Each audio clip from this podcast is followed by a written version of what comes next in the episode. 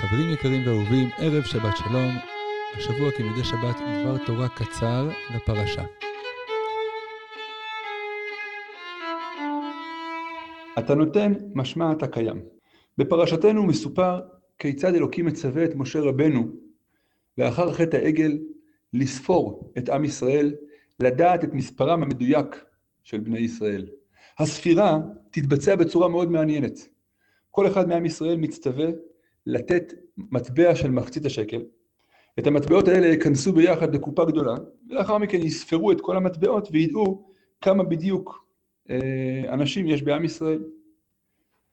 הכסף הזה אגב, ישמש אחרי זה לקורבנות ציבור, ובעצם לתחזוקה, לתפעול של כל המשכן וכל מה שצריך מדי ש... במשכן.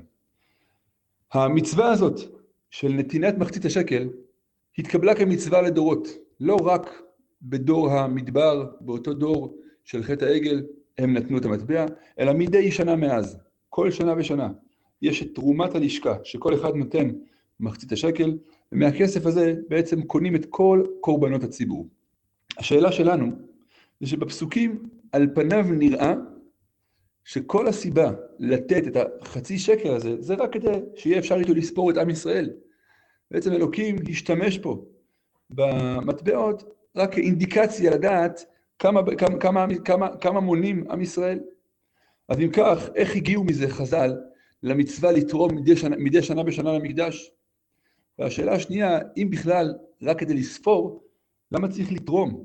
האם לא הספיק, למשל, לומר לכל יהודי לשים עלה בתוך איזה כד גדול, ואז לספור את העלים, לספור אבני חצץ? מה פתאום להגיד להם לתרום מחצית השקל? למה לחבר בין ההתרמה לבין הספירה של עם ישראל. והתשובה על זה נפלאה ומדויקת.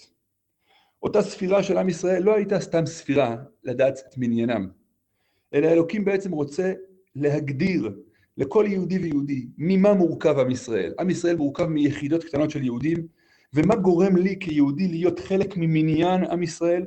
מה גורם לי שיספרו אותי, שאני אהיה חלק מהכלל? אומר בורא עולם, אתה רוצה לדעת מה התכונה הבסיסית שלה, של, של, של הגרעין הקטן שממנו מורכב עם ישראל? התכונה היא ונתנו. אם אתה נותן, אם אתה יודע לתת, אתה חלק מ. להיות חלק מעם ישראל זה מי שיודע להיות התורם, הנותן, להבין שהוא חלק מהכלל. אמנם אתה נותן רק חצי שקל, לא יותר מזה. אתה לא נותן משהו שלם כי אתה לא באמת השלמת משהו. אבל אתה וחבריך ביחד יוצרים את עם ישראל. זה המסר הנפלא של הספירה. ואכן, אותה ספירה לא הסתיימה רק אז, אלא בכל שנה ושנה מגדירים את עצמנו מחדש, אנחנו חלק מכלל ישראל, אנחנו קשורים למשכן וקשורים למקדש, והקשר שלנו זה ככל שאנחנו נותנים. אתה נותן, משמע אתה קיים. מסופר על איזה יהודי אחד מסכן, עני מרוד, שנקלע יום אחד לעיר הבירה, ובשיטותיו הרבים התקרב לארמון המלוכה, לפתע גירד לו בגב. הוא מסתכל מסביב, מחפש על מה לגרד, הוא רואה בוסתן יפה, הוא דילג מעל הגדר והתחיל להתגרד על עץ בראש גדול.